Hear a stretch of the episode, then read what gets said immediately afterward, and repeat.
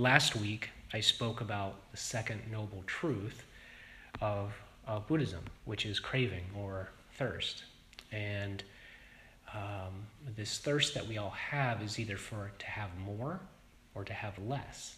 This constant uh, uh, shifting that we find ourselves in. And um,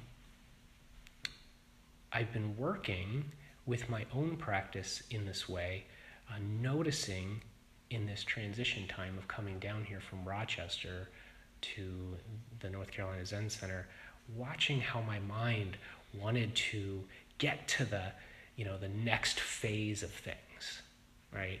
Um, getting um, to Sesshin, moving in, beginning to make contact with everybody, um, settling in, unpacking boxes, and how I would um, hesitate in the in, while I was still in Rochester in um, pull back, found myself pulling back in the difficulty of leaving friends and colleagues and clients and the place.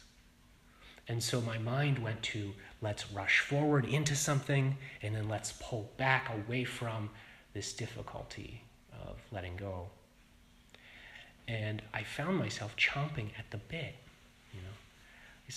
Um, that is a phrase, right? Chomping at the bit? Okay. Mm-hmm. Yeah, yeah, yeah. Okay. Um, and I wanted to get the transition over with. That's where my mind kept going. And it was it was kind of a restlessness and a future thinking. And I noticed it was what in therapy we call a distancing mechanism. It was my distancing mechanism.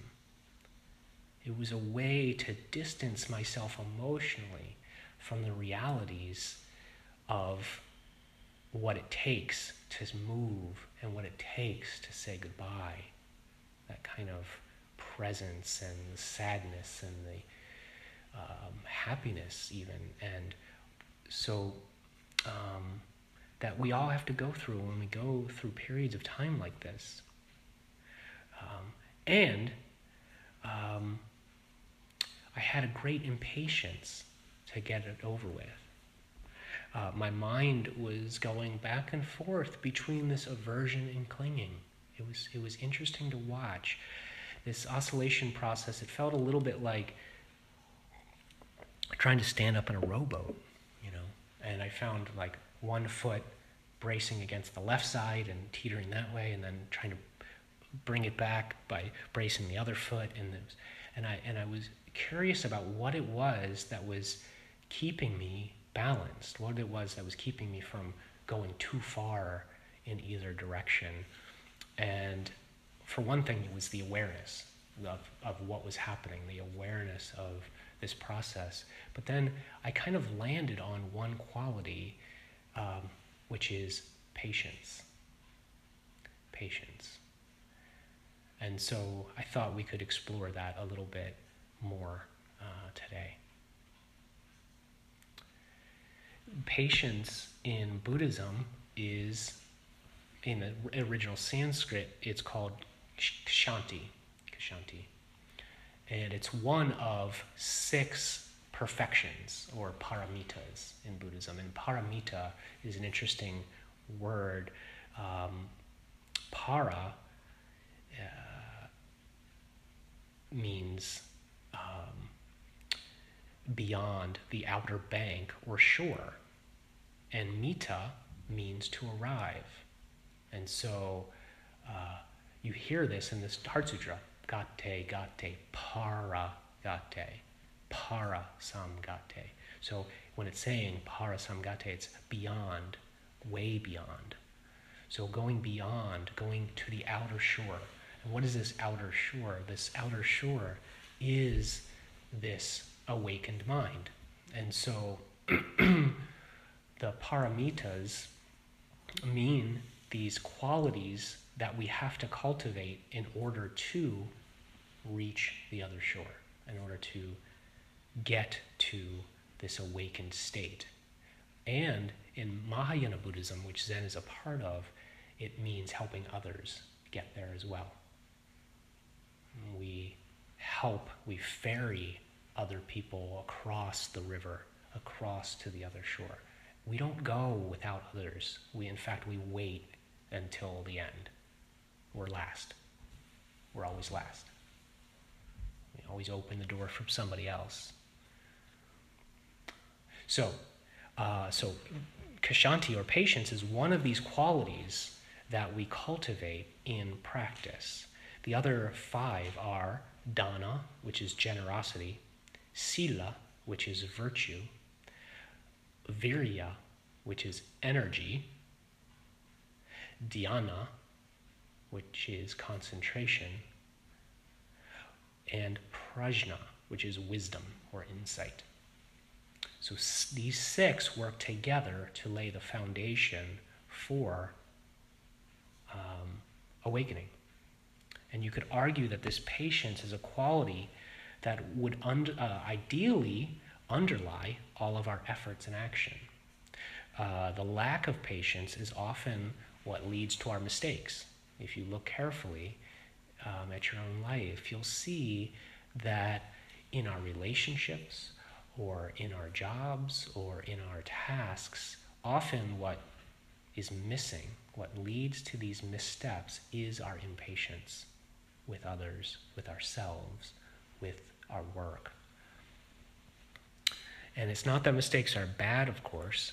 Um, mistakes actually are very helpful, but um, often our efforts, our energy outpace our abilities, our patience, and then we end up tripping over ourselves. And so, um,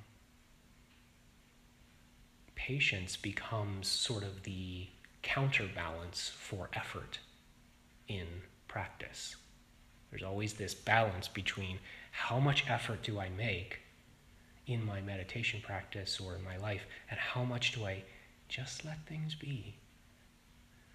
Um, this, this balance is really interesting. There's a, a story I heard up from uh, Bhikshu Bodhi who talked about patience, and he said, even a long time ago in India, they uh, physicians were trained as surgeons, even, I mean, way before modern surgery.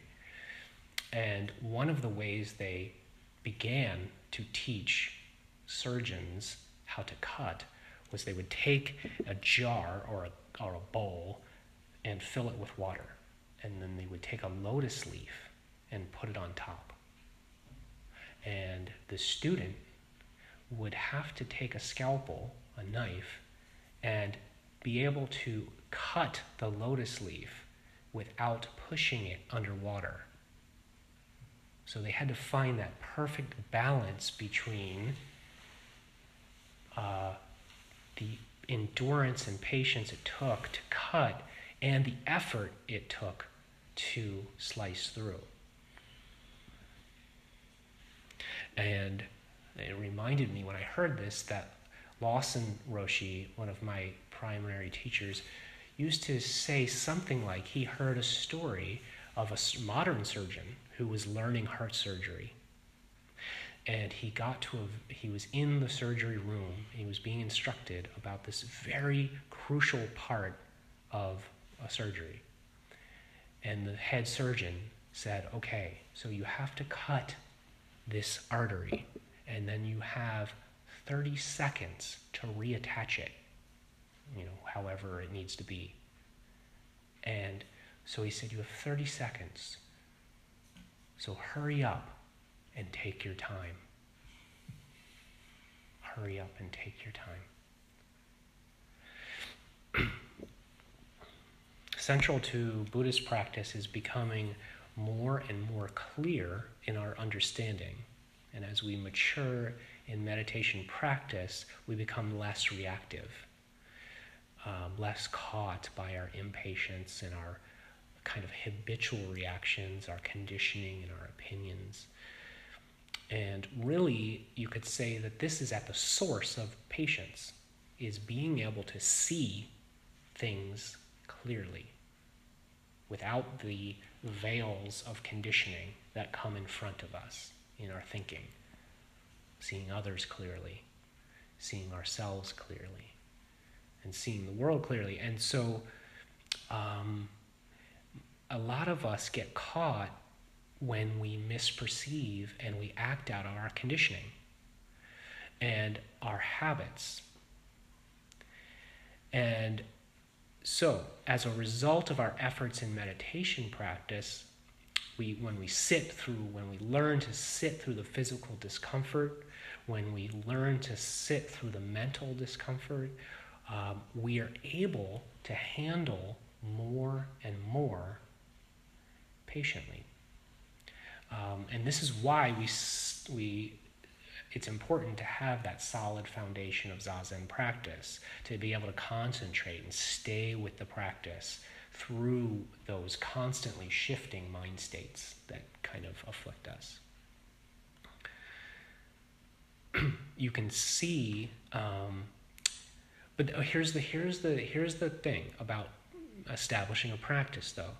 Um, we, we want to be careful about trying to establish perfect conditions in our sitting practice, right? So when you're sitting at home, not to think that you have to have the perfect spot and perfect, you know, environment and everything uh, in order to have a good sitting. Um, one time during a uh, after a sitting a new person was there and i asked them how it went. And they said well, they admitted that it was really difficult to concentrate and they had a really hard time. And so i asked a little bit more about that. I probed a little more and they said well at home it's much easier because they sit in a closet with earplugs in and I thought, oh no. no, no, no, no, no, no. We don't want to do that.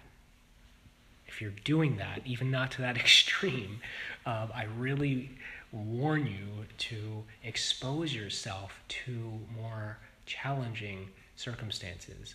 Um, Nassim Taleb, who's a very famous economist and philosopher, who wrote a book called The Black Swan. Um, if you're I may give a talk on his stuff. It's it's pretty wild.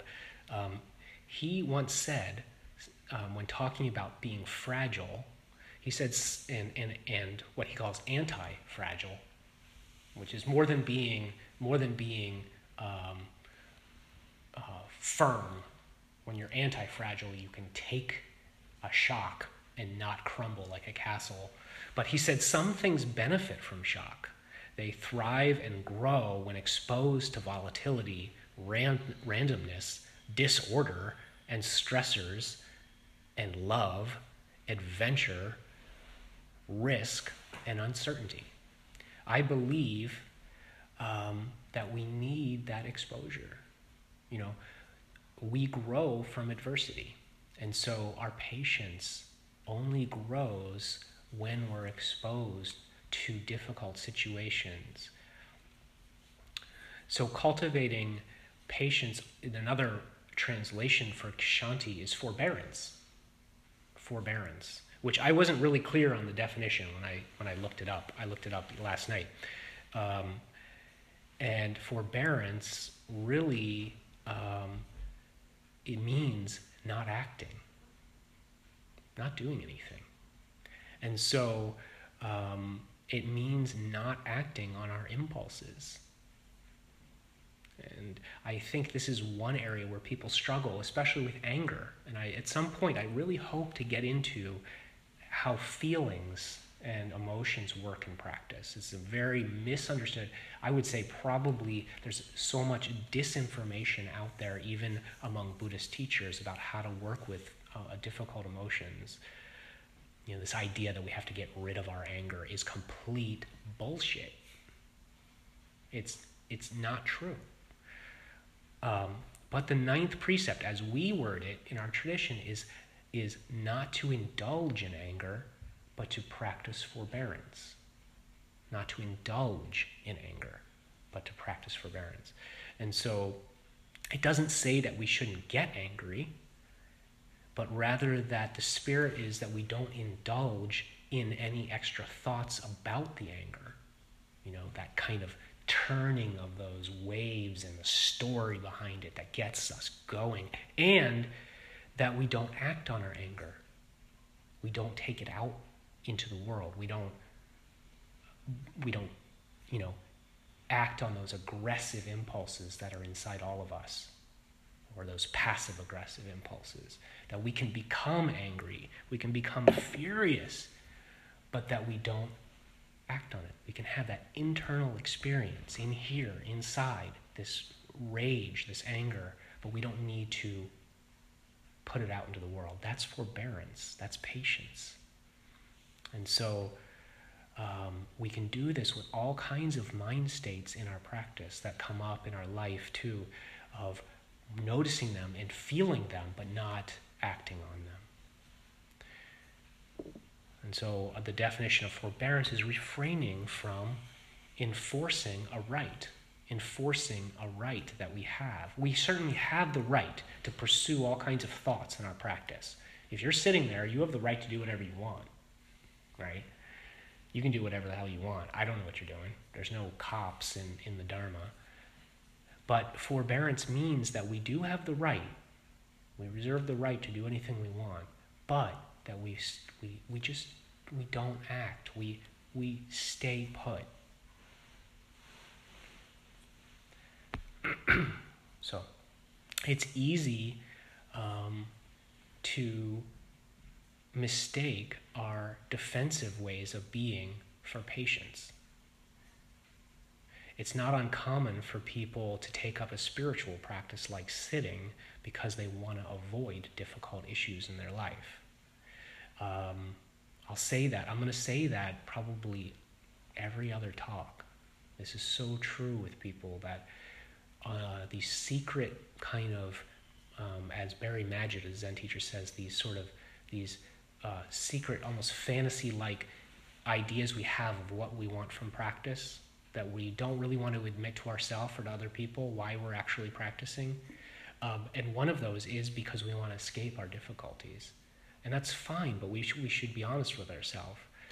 And um, I honestly get a little suspicious of people that are too spiritual, you know, walking around with a sort of half smile on their face and very calm and always speaking very like this. And, you know, I just wonder what's really going on under the surface? How deep does that really go? Um, you know, it, it's not, it, oftentimes it's not patience or uh, equanimity that you're actually hearing, but it's actually a suppression or repression of the truth of their experience.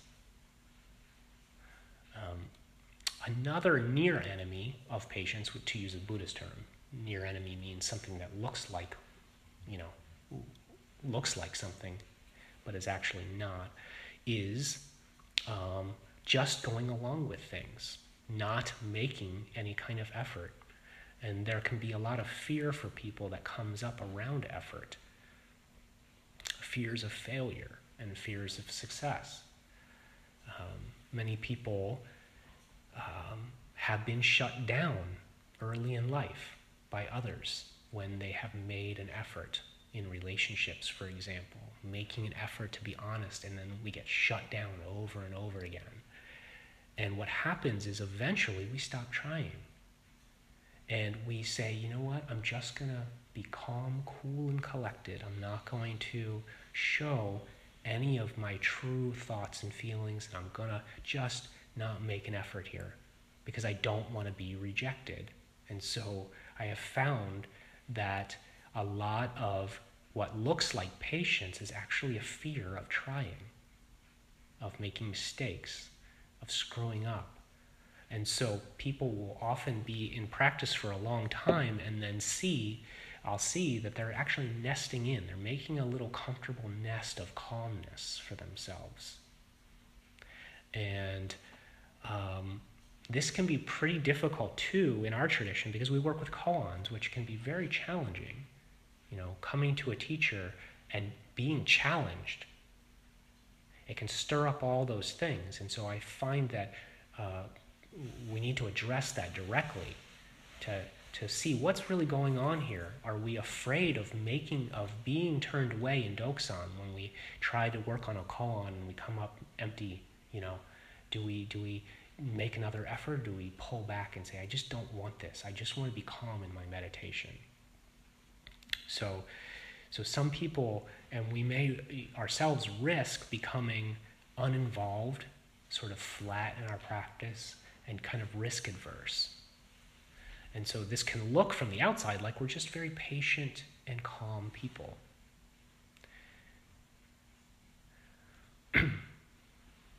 so, impatience is an interesting force. Impatience. Um, if we look closely, we might find ourselves in situations where we're not happy. Jobs, relationships, uh, all manner of things where we have ha- found ourselves somehow boxed in. How did I get here? You know, unhappy. And um, when we find ourselves in these situations, sometimes we can tell ourselves, "We, I just have to endure this. I just, I just have to get through it." And the question becomes, is this really patience? Sometimes it is. Sometimes we just have to, you know, grit our teeth and just push through. That's it can be a very powerful force. But at other times, it can be a way of avoiding conflict, of avoiding missing or messing up the status quo. And so this is another area that can be a challenge for us to find when are we being complacent? When are we when is that when is it when is change needed?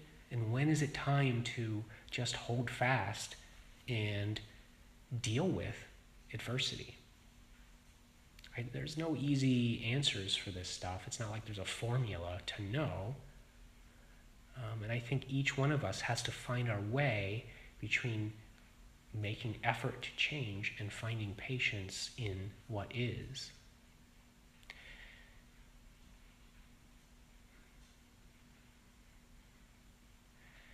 So, patience really is about learning to stay grounded, steady. Um, you see this image of the ox in Zen, of just pulling the plow or pulling the cart. And actually, Samantabhadra, who um, is the bodhisattva of action, is pictured always riding an elephant. Because the elephant just is very careful in where it steps. It's huge, obviously, and so it has to be very careful to make sure it's on sure ground, but it just strides forward one step at a time. And so I think this image of Samantabhadra, a bodhisattva of action, uh, enlightened action, enlightened action, is a wonderful image for us. We, we act, we move forward, but we do it with care. Effort without effort. Um, so, what is at the root of patience in Zen? what's at the root, the very core of patience? To my mind, it's this not knowing, this open minded not knowing. When we're full of ideas about how something should be done or how somebody should be, we get impatient. But the highest, you could say, the highest truth in Buddhism is openness or not knowing. It's not a not knowing of kind of dumbfounded, but kind of spaciousness where we're not always filling in right away, filling in the gaps right away. So, we have a, a few minutes. We have, I don't know, maybe 10 or 15 minutes. We can end any time, but those are just some thoughts about patience. Uh, what are some of this, your struggles with it? what are some of the ways you've learned to deal with it or to work with it? Um, if you have any thoughts, I'd love to hear them, and we can just open it up. Um, and and then if nobody has anything, or after people um, have said what they want to say, we'll we'll recite the four vows.